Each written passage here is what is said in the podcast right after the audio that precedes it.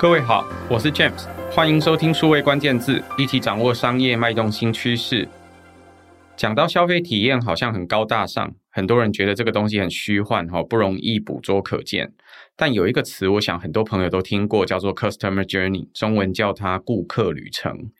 事实上，大家在日常生活里每天都在当消费者，消费的过程就是跟不同的零售店家或品牌接触的过程。在这些过程里面，其实都有被精心设计过，从进店、货架的陈设、菜单、商标或者是价格标签，一直到点单、比价，甚至把选购的商品放到购物篮或购物车里，最后在经历结账、消费完商品或服务之后，如果还有满意，或者是还有记忆点，你可能会再次消费或推荐给其他人一起购买。在这个消费过程，好像我们出国去玩一样哦。从准备开始要出去玩，规划开始就很兴奋，到真的坐上车或搭上飞机，看到山海风景、雄伟的建筑或者是历史遗迹，还别忘记要拍照来最后回忆，或者是推荐给其他朋友。所以为什么叫它顾客旅程？到底我们应该在顾客旅程准备些什么？在这一集的数位关键字，很开心为大家邀请到一位业界好朋友，台湾微软的蔡坤奇阿奇。来为我们解惑，什么是顾客旅程？详细通常都该做些什么事？如何结合科技、科学化的去优化它？我们首先欢迎阿奇。Hey James，呃，各位数位关键字的呃听众朋友，大家好，我是阿奇。那很高兴今天我是抱着来跟 James 聊天的这个心情啊，那我觉得也可以在这个聊天之中分享一些我个人的一些经验跟心得。阿奇，刚刚如同我讲的，消费旅程或顾客旅程这个项目听起来其实好像很高大上，但其实我们每天都在做，而且我们每天出门开始做食衣住行，或者是出去玩，都很像是这个旅程。对你来说，什么叫做顾客旅程？对啊，就就像你说的哦，顾客旅程。好，然后现在有的人会说哦，有什么顾客旅程的地图，对不对？满足。那我觉得呃。从我们周遭上来讲好了，我我举一个自己的例子，呃，上个礼拜呢，突然间很想吃海鲜，那第一个大家想吃海鲜都想，哦，台北其实台湾人蛮幸运的，呃，你开大概一个小时车程就可以到高山，可以到港口，那大家我相信很多人跟我一样，第一首选一定是龟吼港，对不对？东北岸很多海鲜，那呃，我们就去了嘛，那各位可能也去过这种海鲜餐厅，你有没有觉得？他们的点菜的方式很特别，他不会等你做好拿一个菜单让你点菜，一定是呢，请你在门口，然后它上面会有很多活海鲜，然后让你去直接跟老板说，呃，这个是什么鱼，然后呃，这是什么虾，你要怎么煮，然后感觉好像很专业，对。然后我自己在点的都觉得，哎呦，我好像对这个海鲜很了解，然后一定要跟老板聊个几句，好，然后到用完餐，那这样的餐厅其实环境就 OK，好，因为重点是吃。是一个新鲜感嘛，吼，好，然后你就吃完，结果吃完之后呢，我女儿哇赞不绝口，跟我说：“爸爸，这是我吃过最好吃的海鲜。”我说：“哦，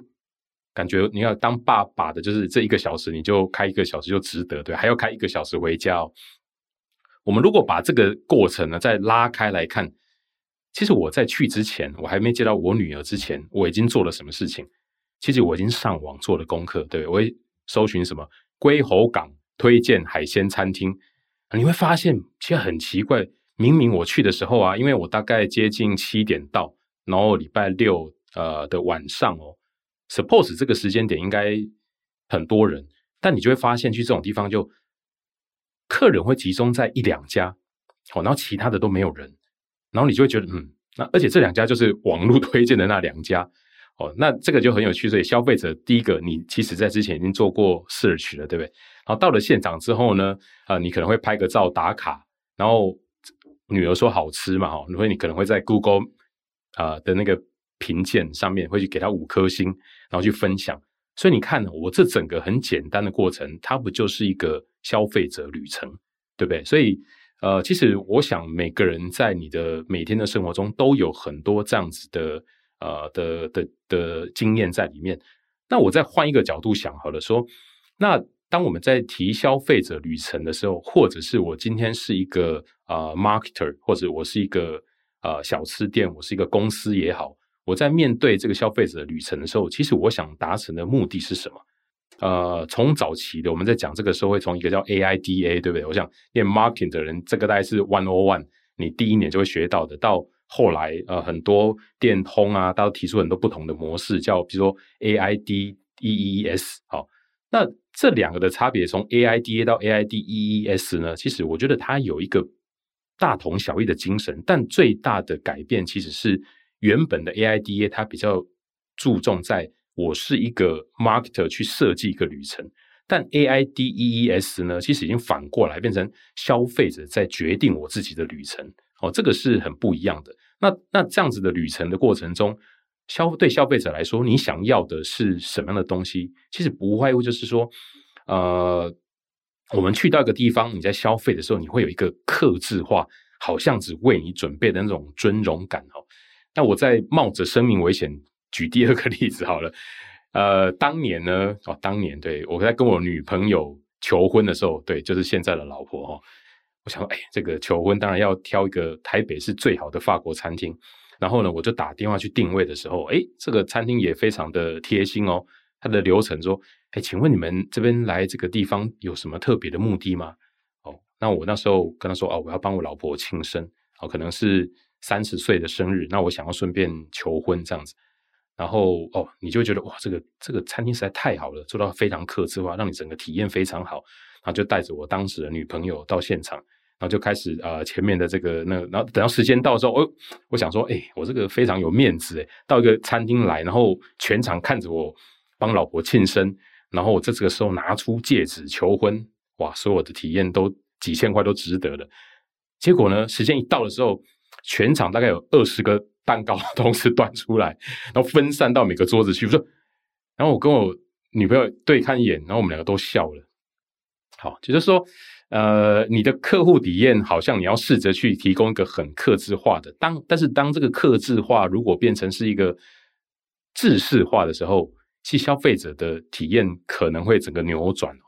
哦，所以这个呃，举了两个故事了，来分享一些所谓的消费者旅程里面的一些体验，这样。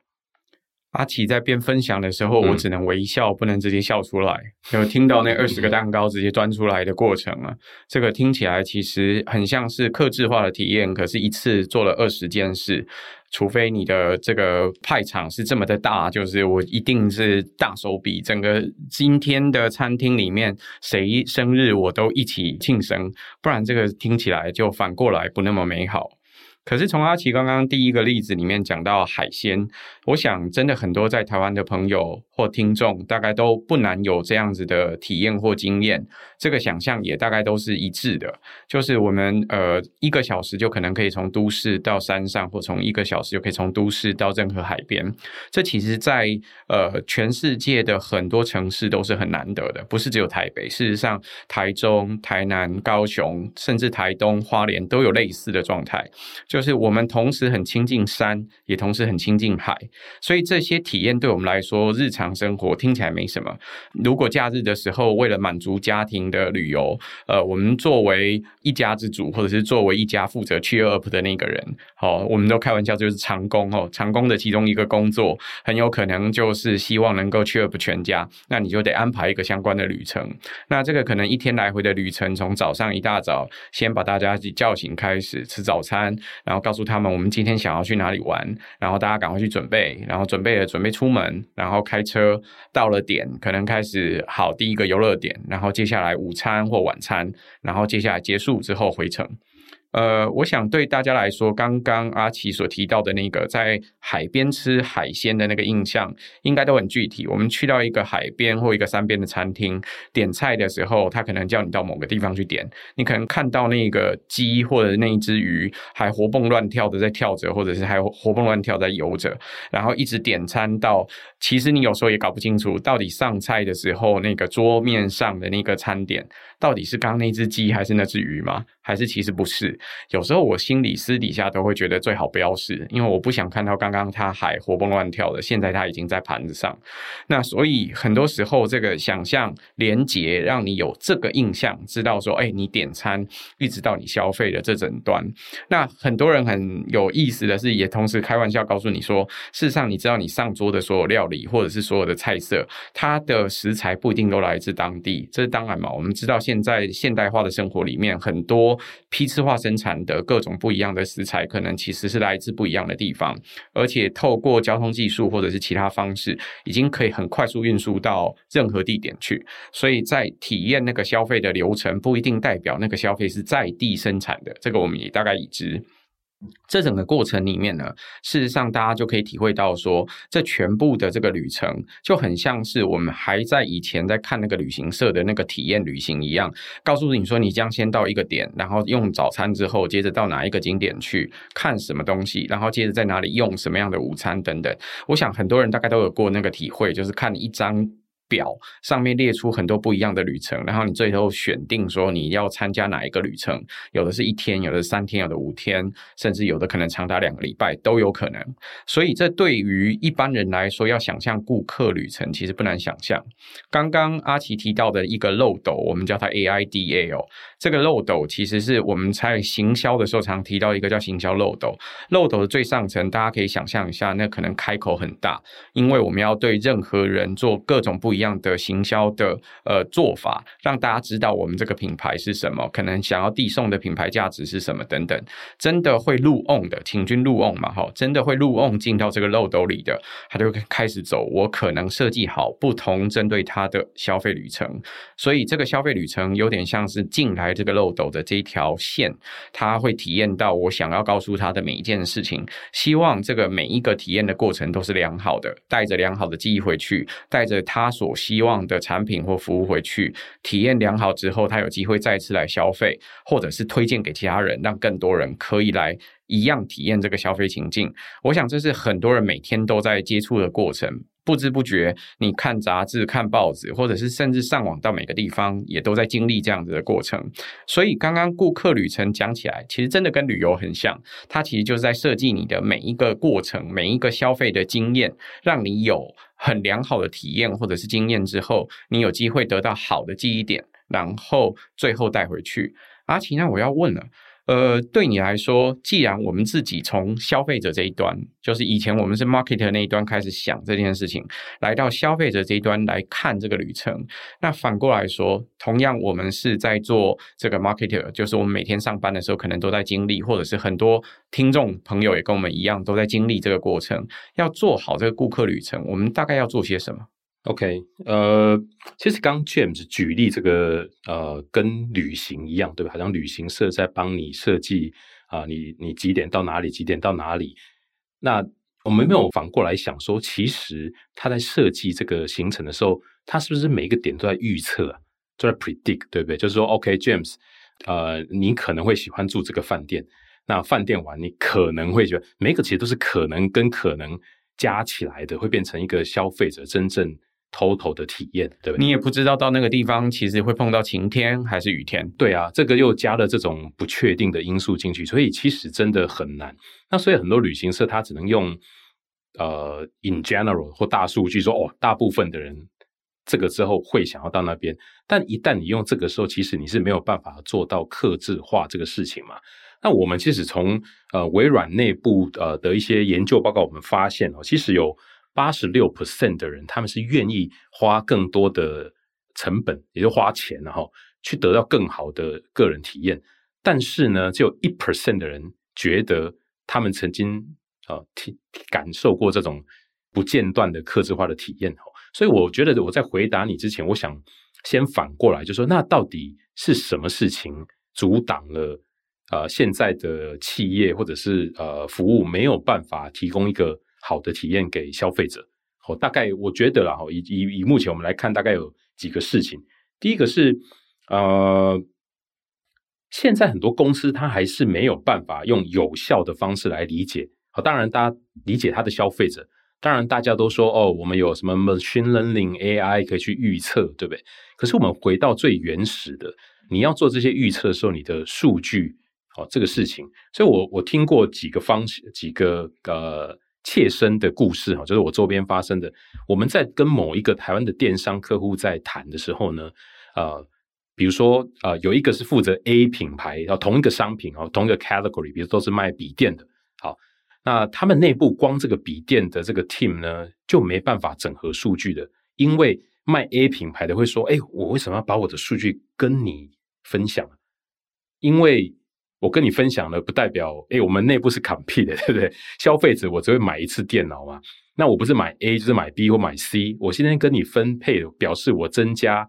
我的 com competition 哦。好，所以你看，但你拉高到公司层面，你有没有想过说，其实从上面的人来看，这 overall 只要在我这一家电商买，对我公司都是好事。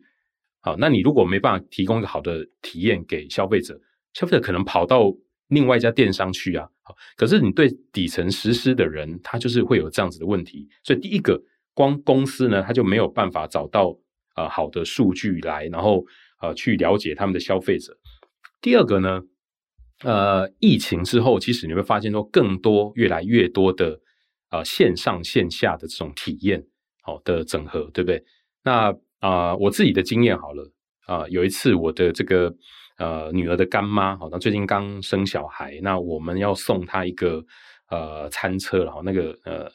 有有小孩，大家知道会有一种餐车。那我们第一个呃做法就是会上网搜寻嘛，哈，那到某一个百货公司的网网网站去搜寻，结果诶发现哦，他库存做得不错，他跟我们说哦，在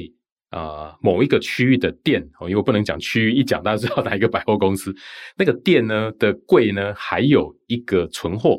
好，那我们就得要打电话去现场问。好，那诶也联络到那个柜台小姐，而且转了两次电话哦，因为我可能直接拨到分公司再过去。那呃，这个过程之中，那我就想说，我老婆就跟我说，因为她是她找的嘛，说诶我们必须要去天母店拿这个。我说啊，我们现在不就网络上直接买买啊，下定就好了，就可以来嘛。啊，我如果不喜欢，我还可以退货，对不对？那为什么？这一家实体通路，它要转成线上之后，它表明的就是还没有做好这个整合嘛，好，所以你会发现说这个事情，我们还要到天母店去，你就发现说它的线上跟实体的消费者这个体验其实是脱钩的，它没有提供一个好的这个服务，哦，那第三个就是你如果都了解你的客户了，那你有没有办法在关键的时刻，好，提供一个互动的机会，好，比如说。呃，我都了解你，我也知道你想要什么的。我有没有办法在 the moment，对不对？很多人会讲 the moment，呃，提供一个刚好 push 他临门一脚做决定。那我觉得这个在最近有些体验还不错。比如说，各位都知道，现在有时候去某一个店，然后你做了用 Line Pay，你就会自动被加成他的会员。那 Line 里面有一个叫 Beacon 的工具，对不对？你只要经过，就会收到简讯说，诶，呃，你你。你凭这个简讯来可以打几折哦，这个有一点像是在 create 那个 the moment，因为他知道你现在刚好在那个场域，在那个地方，好，所以这是一个嘛。第四个，我觉得其实是最最关键的，就是说，呃，从我们在做 marketing 的角度，我们一直觉得数据整合这个事情，好，不管你是 apply 到零售、电商，甚至制造业、金融业都一样。其实有所谓的 data silo 哦，silo 就是谷仓效应哈，谷仓就是说 A 谷仓跟 B 谷仓它资料是没有互相串通的哈。那这个呃，就像我们在 pitch 某一个客户的时候，我们发现呢，哇，这个客户的 database 里面有六千多万笔资料。嗯，那大问到这边，大家应该很好奇吧？台湾不就两千多万人，为什么在他的系统有六千多万笔资料呢？表示这个电信商它底下有不同的事业部门。那每一个人的身份，在他的这个 database 里面，C R 或者我们叫做 C R M 里面好了，都分别扮演着不同的呃角色。这数据是没有整合的，所以你当你的数据没有整合的时候，你怎么期望你能够提供一个呃一致化的体验感受给他呢？哦，所以呃，刚刚 James 问我的问题嘛，就是我们要开始做客户的旅程，那我先提出现在没有办法做到的原因。对，刚刚阿奇提到几个呃，现在公司很难以做到的事情，其实大家听起来好像不可思议，但是呃，如影随形，就真的是在你的生活当中很常见哦。第一个，他讲说很多公司没有办法有效理解消费者，其实这很多时候是数据的断点。数据断点意思是真的开始在分析这个消费旅程或分析这消费数据的时候，发现我们可能需要哪些数据，结果没有具备。那这个时候是在搜的当下，或者是当初呃营运的当下的时候，不特别记得的。我举个例子，譬如说刚刚提到的笔电，结果后来发现，也许有个关键很重要，叫做笔电的材积会决定了这个人喜不喜欢，会不会退货的比率。好了，那我为了要知道这件事情，我要知道它的材积，我要量每一台笔电的长宽高。OK，那不是只有重量哦，是要长宽高。可后来发现，原来每一个材积不见得都已经准备好，你还得请人去特别整理不一样的形状或材积，才会可以帮你算得出来。那这很有可能就是一个数据断点，是我真的开始想要理解这个事情，在思考这个问题，因为可能顾客告诉我的因回馈里面有其中一个 insight，就告诉我说。这个笔电太大了，塞不进我的包包里，所以我才发现材积很重要。我想要去计算它的材积，然后才仔细发现，哎，真的不是每一个笔电的外观的这些标志里面都有列出这些资料来，这很有可能是真实会发生的事哦。那第二件事情讲到线上跟实体的经验脱钩，其实刚刚海鲜的例子就已经脱钩了。我们知道，呃，网络上可能有诉说，跟人们告诉你，就譬如说是网络上我们看人家写，或人们告诉我们，其实不太一样。我们在录音的当下的前几周，其实才刚发生了那个台湾的新的一代的米其林的这个必比登的这个名单出现。那我每次看这个名单都很紧张，因为我希望不要。我喜欢的店不要出现在上面，因为如果出现在上面，是有排队的，对吧？对，下次可能就要排队了。虽然也许呃，老板还可以认得我是谁，所以呃，可能可以有一些特殊待遇，可是很多事情可能就不具备。可是米其林必比登名单可能就本身标示了一种标志，它告诉你这个必比登推荐，可能譬如说呃，很方便，容易抵达。服务做得很优秀，食物很美味，体验很良好，等等，可能会告诉你好几件事。那所以他可能具备了某一些告诉你的特征。可是事实上，每个人体会到的这个体验可能还是不一样，因为你不是认两条鱼或认两个呃烹饪的食材，每一次煮出来也许效果都一样。我们知道春夏秋冬可能就有不一样的料理等等。那这个还是那个你看到一个名单跟实际体验的时候有可能不一致的现象。那更别提说很多时候线上跟实体的资料很难去整合。刚提到其中一个例子是存货，告诉你说呃这个店里面有这个存货，可是我在线上看到，除非是标准品，否则我很多时候这个呃婴儿推车就不是随时都在买嘛，可能是呃一年只呃一个不是一年哦，可能是一辈子只买一两次而已的这种产品，所以你很可能需要摸到看到才会确定这个东西行不行。这时候你大概也可以想象，从厂商的立场，他只能去准备存货，可是他除非你到现场去摸去看，不然他也没有办法确定你到底会不会喜欢这个东西。那这彼此就会有对不起来的环节。第三个很难在关键临门一脚告诉他说，我要特别做一个什么事情。呃，如果大家真实去到这个市场去买卖东西的时候，你就会听到很多这个呃这个摊商可能会跟你讲说啊，这个这个季现在最丢席，讲台语讲这句话，告诉你说这一个季节事实上是最适合吃这个食物，这个食物可能盛产，所以它的呃也最美味等等，最新鲜美味。那可是你要知道。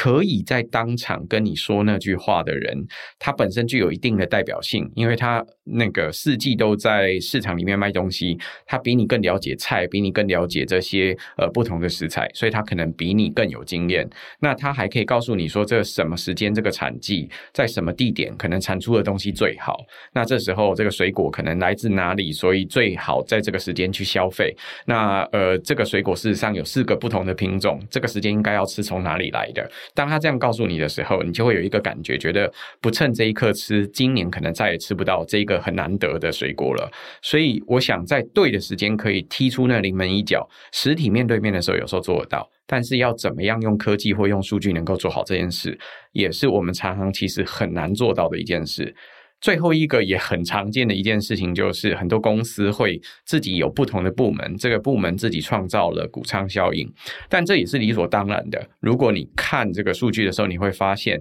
因为我们组织的设计，因为 KPI 啊等等的因素的关系，所以呃，每一个组织它面对这些业绩的认列或者是产品的思考的时候，它可能是以产品为主，以业绩为主来思考这件事情。所以你大概可以想象，卖不一样的产品，可能就会累积不一样的数据起来。那如果它又在不同的分公司、不同部门之间，我彼此要流动，这个就会碰到很多困难，然后彼此会有很多不谅解的地方。我们会不会是竞争关系？呃，我卖手机的跟我卖笔电的，到底是竞争还是合作关系？这可能在不同的公司。就会有很不一样的特征，所以讲到此，我们知道为什么很难做好顾客体验这件事。那有机会做好吗？嗯，我我觉得随着科技的越来越进步，哈，当然是有机会的嘛，不然我们今天不用聊了，对不对？好，我我举一个微软内部的例子好了。当然，我们现在做比较多所谓的 B to B marketing，哈，那。我我今天来上这个节目之前，其实我自己有一段时间我也卡在，就是说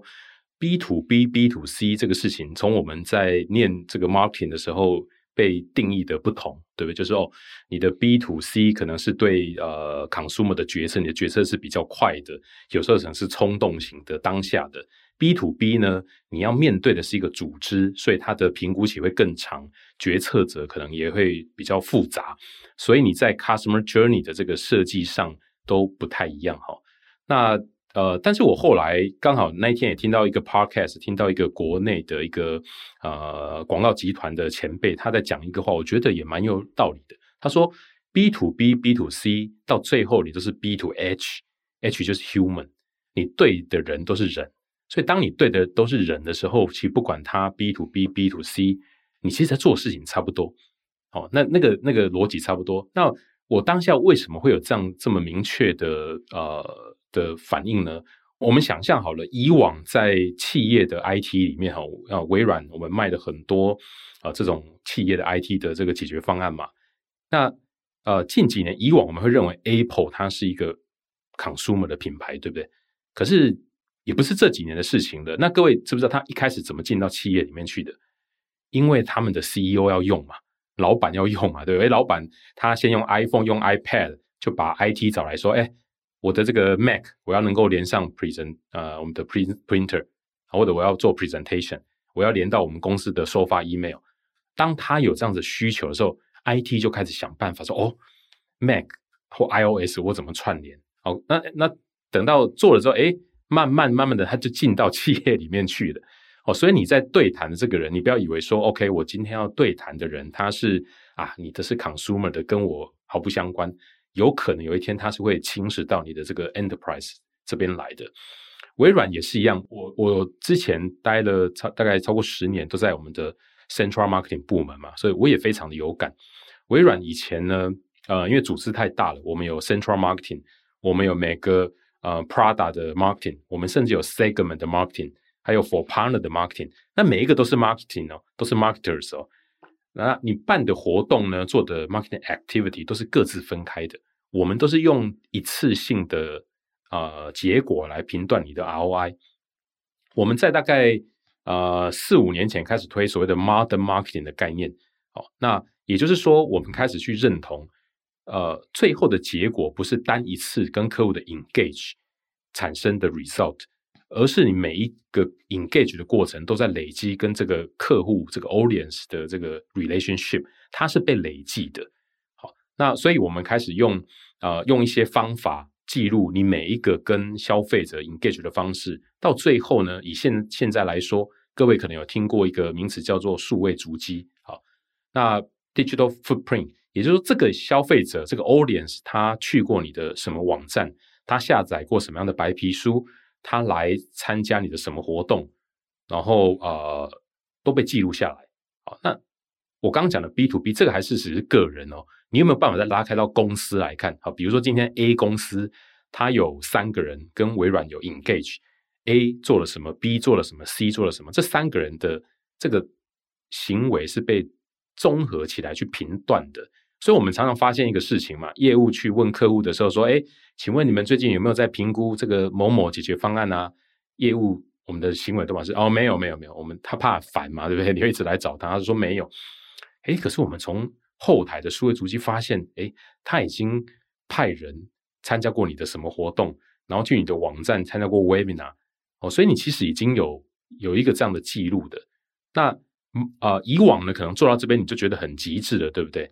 微软我们现在要做到所谓的 Kinetic Sales and Marketing，也就是说，marketing 这边做的每一件事情，我还要能够一直延伸到销售那边去。所以今天微软的业务已经做到，我打开我的呃 CM 系统，系统会建议我说，你应该去跟 A 公司谈什么。好，那为什么他可以这么做？表示我们在前端做的每一个事情都被记录下来。那这中间经过一些 machine learning 或 AI 去告诉消费者。所以回答 James 的问题嘛，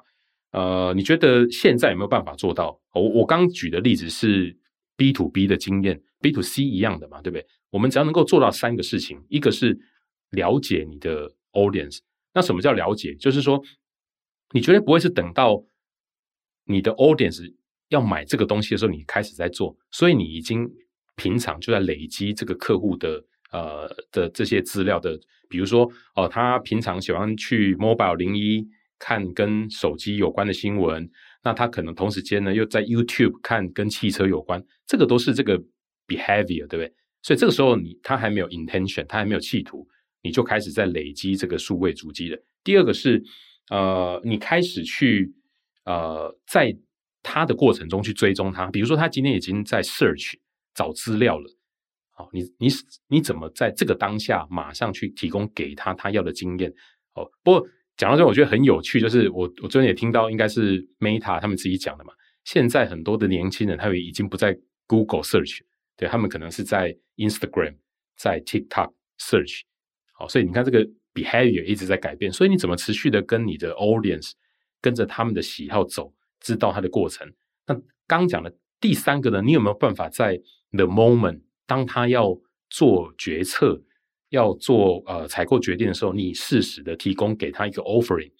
然后而且是一个 customize 客制化的东西，所以这个是科技可以做到的事情。所以大家近几年很多人在谈，呃，你要建立自己的 DMP，然后把这个数位足迹，把它的 transaction 的记录，把 CM 记录整合在一起，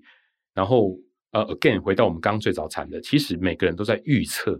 predict 这个 user 的 next action 是什么。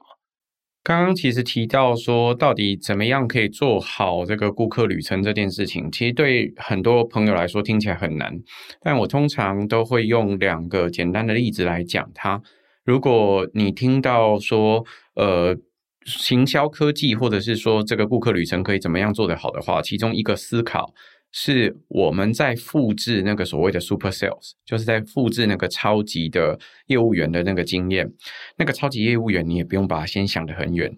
回到刚刚菜市场的例子，呃，我不知道大家在菜市场的体验怎么样，但是我永远记得在菜市场里面，其实有很多很厉害的卖家，他们在卖衣服。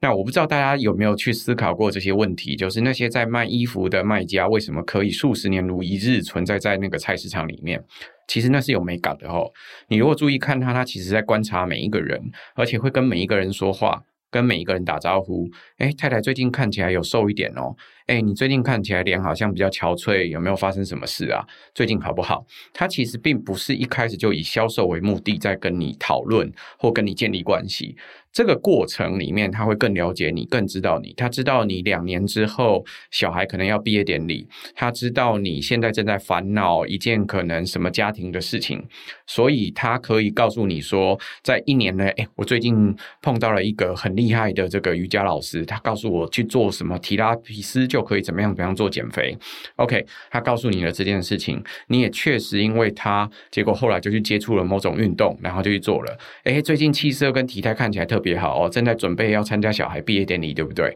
啊？然后在适当的时机，他可能推说：“哎，我最近路过看到一件很不错的衣服，你要不要试试看？也许可以穿了去你的小孩的毕业典礼去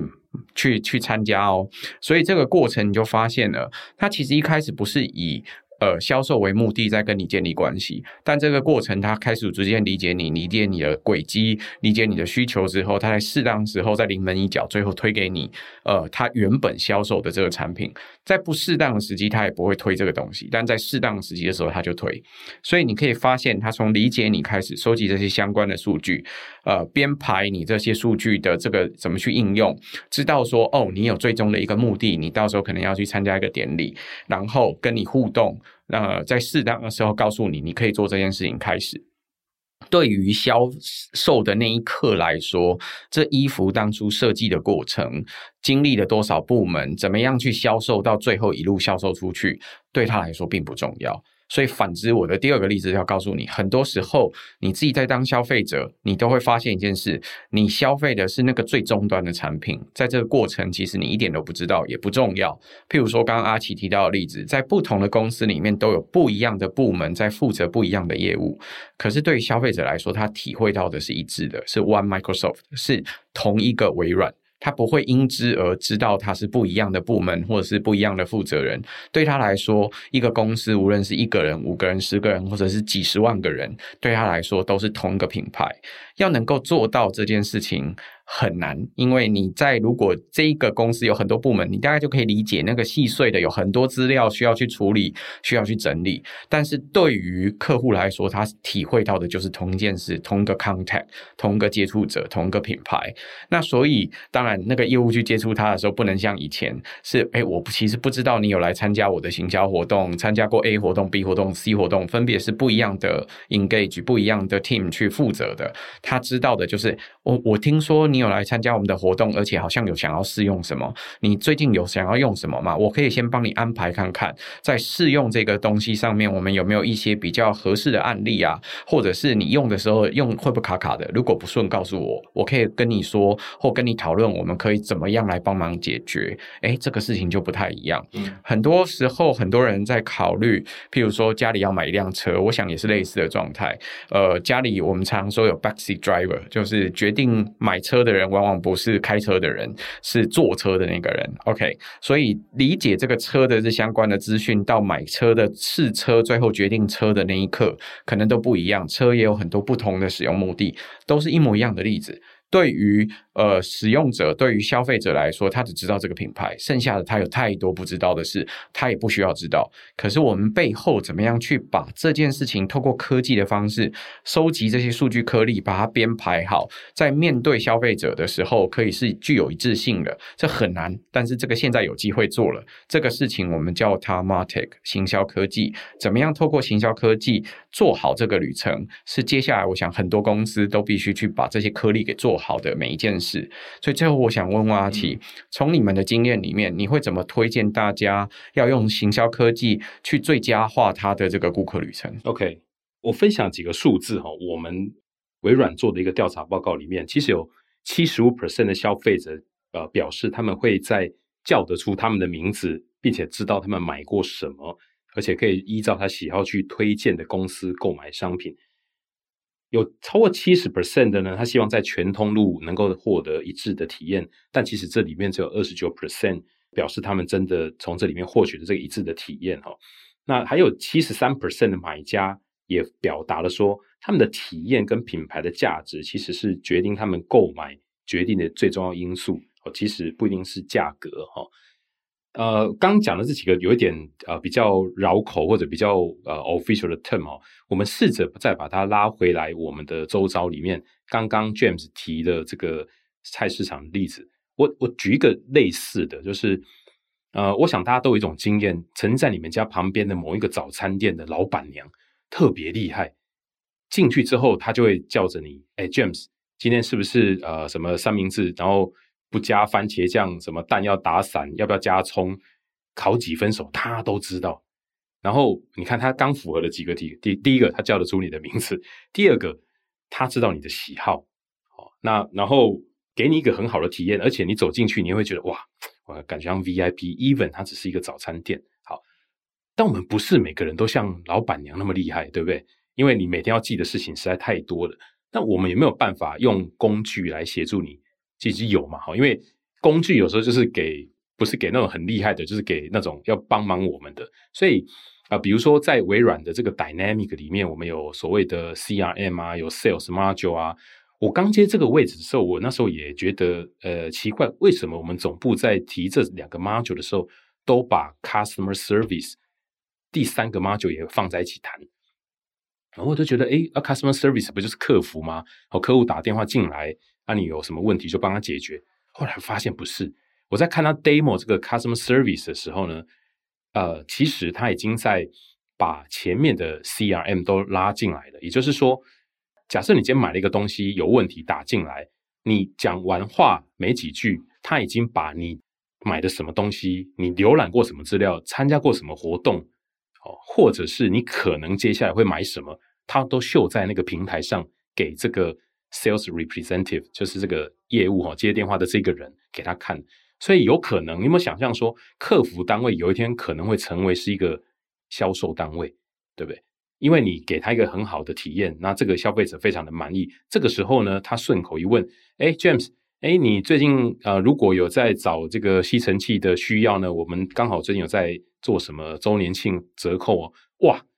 其实你觉得他是随便乱推荐的吗？他搞不好已经做好了研究。这个时候呢，你可能一个不小心又刷了。买了一个戴森吸尘器，好几万块了哦，所以我就是说，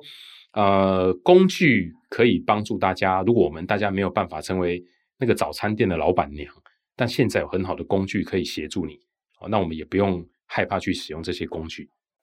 其实，呃，刚刚这个阿奇在提那个早餐的时候，我真的想到一个好玩的事是，过去我们高中国中的时候，呃，每天都要去上学，上学的过程经过某一个早餐店，然后在那里消费，可能是跟呃同学一起，可能是跟朋友一起，那所以你都有那个回忆。然后刚也如同刚刚讲的，就是那个老板娘永远可以记得住你的脸，知道你叫什么名字，甚至你喜欢吃些什么，所以他可能就问你说。James 今天一样吗？那你就是哎，对，一样。所以所以就是他就知道是要吃什么东西。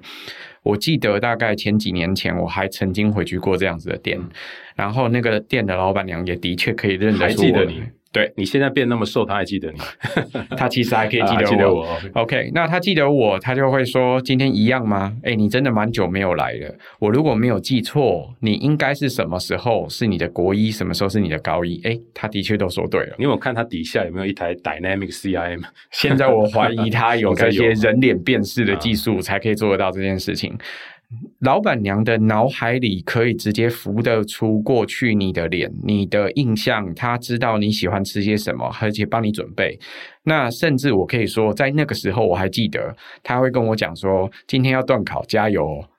所以他还知道我那一天可能会面对一个什么样的挑战，然后考得如何？看你今天很愉快，应该考得不错吼。所以这会可以知道你的这整个生命经验，所以他可以随着这个顾客旅程做。不一样的调整。那他现在他问的问题就是：结婚了吗？有没有小朋友？什么时候换你小朋友来读这个学校？我还服务得到他吗？哇！你会觉得你消费的不是这个早餐，你消费的是那个回忆，就是你记得这个好的这个记忆点都记得。你今天能够体验到的事情，那是你的过去，好几十年前，可是它依然可以被叫得出来。这其实是很不容易的事情。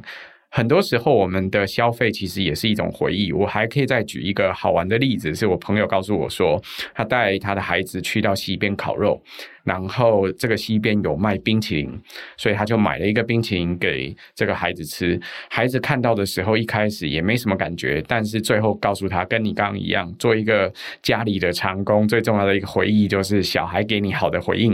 啊。刚刚那个冰淇淋太好吃了，下次可以再去吗？那他就告诉我说，事实上他复制的是一个他过去有的经验。就是我到一个野外去，在野外的时候可以得到一个很好的消费体验，这消费体验我记忆住了，那个记忆点，那个接触点我记得。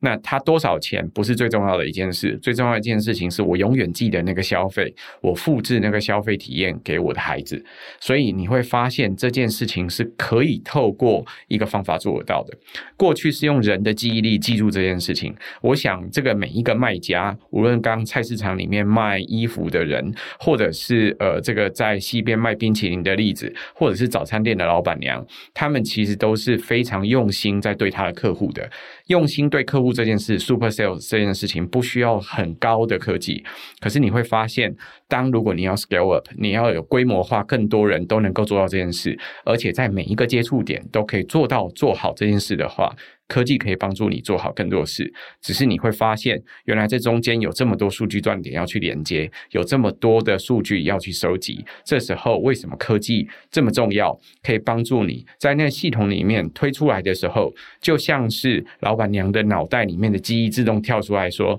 你喜欢吃什么样的早餐的餐点一样，可以了解这全部的事情，可以透过行销科技去打造一条龙的消费体验。今天很感谢阿奇来跟我们分享什么是顾客旅程，什么是行销科技。感谢阿奇，好，谢谢 James，也谢谢各位在线上的收听。如果喜欢我们的节目，请多多转发、宣传或点赞。我们下周再会，拜拜，拜拜。